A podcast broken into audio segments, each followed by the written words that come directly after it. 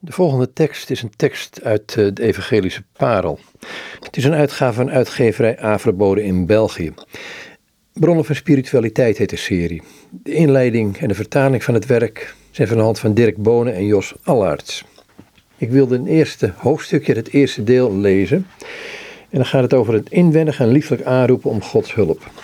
Maar daarvoor uit de inleiding een heel klein stukje.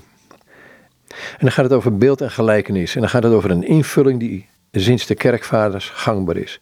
De mens is geschapen naar het beeld van God, namelijk Christus.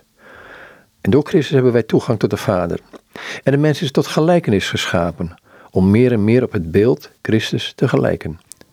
Dan schrijft de auteur van de Evangelische Parel het volgende. Wij moeten hem lief hebben, want hij heeft ons eerst lief gehad en naar zijn beeld en gelijkenis geschapen. Wat hij andere schepselen niet wilde geven. Naar Gods beeld zijn wij geschapen, namelijk om Gods Zoon te verstaan en te kennen, door wie wij de Vader kennen en toegang hebben tot Hem. De Zoon is het beeld van God en wij zijn naar het beeld geschapen. De gelijkenis wijst juist op die gelijkheid, want wij zijn niet alleen geschapen naar Zijn beeld, maar ook om gelijk te zijn. En daarom moet wat naar het beeld is geschapen met het beeld overeenkomen. En mag het de naam van beeld niet ijdel dragen. Goed, ik ga naar het eerste hoofdstukje. Een inwendig en lieflijk aanroepen van Gods hulp. De schrijver van een evangelische parel bidt het volgende. Ik buig de knieën van mijn hart en van mijn lichaam voor de Vader van onze Heer Jezus Christus, naar wie alle vaderschap en genade in de hemel en op aarde wordt genoemd. En ik bid hem dat hij mij volgens zijn rijke heerlijkheid kracht wil geven, zodat ik innerlijk door zijn geest word gesterkt. Christus door het geloof in mijn hart woont en ik in zijn liefde geworteld en gegrondvest blijf, om niet zwak of onstandvastig te worden in zijn dienst. Hij geeft mij wijsheid die mij de rechte weg leert, zodat ik niet door een of andere dwaling word bedrogen of misleid. En ook zijn barmhartigheid die mij troost en vurig maakt, opdat ik niet meer stroostig, lui of bitter word en niet in de fout ga voor mijn levenseinde. Ook bid ik u, vaderlijke majesteit, geef mij door Jezus Christus, uw enige Zoon, in wiens naam u geen bede weigeren kunt, en door de liefde van uw Heilige Geest en memorie die bestendig aan u denkt. Verstand dat uw goedheid en mijn eigen armzaligheid duidelijk erkent.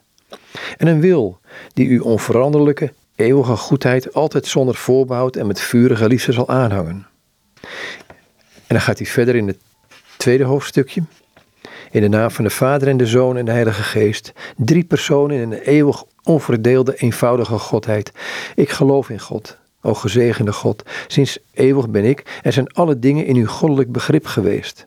En toen u dat behaagde, hebt u hemel en aarde en al wat erin is geschapen om mij met alle engelen en mensen naar uw gelijkenis en naar uw heilige drievuldigheid gebeeld. En u hebt u toen met mij verenigd in het inwendig beeld van mijn geest. O gezegende God, wie bent u en wie ben ik? O mijn Heer, mijn God, u bent het hoogste goed en ik ben een grondeloos kwaad. De zonde die ik niet begin, u hebt mij ertegen beschermd. Ik bid u, maak van mij een mens naar uw hart en vergun mij dat ik alles blijf geloven wat uw heilige kerk gelooft en waarvoor uw vrienden zijn gestorven. Daarin geloof ik ook en ik verlang te leven en te sterven in dit geloof dat met liefde is getooid.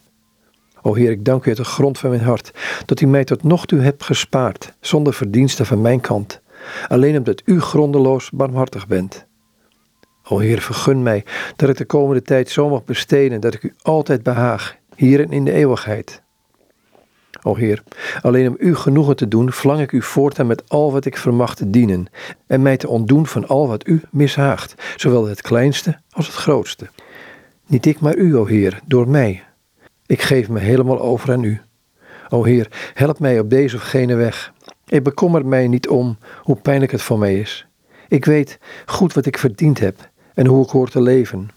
Daarom, wat u ook over mij wilt laten komen, vanwege uwentwegen of van de kant van schepselen of duivels.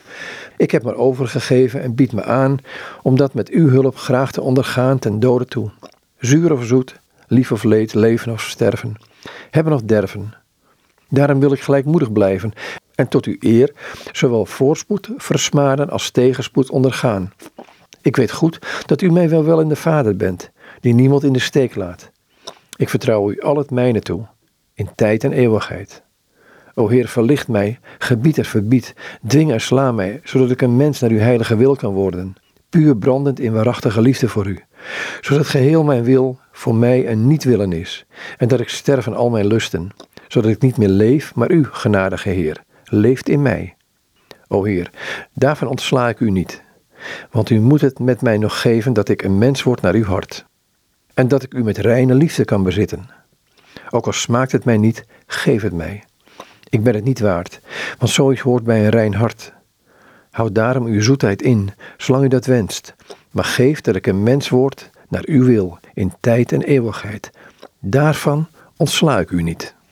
Ondertussen schrijft van de evangelische parel.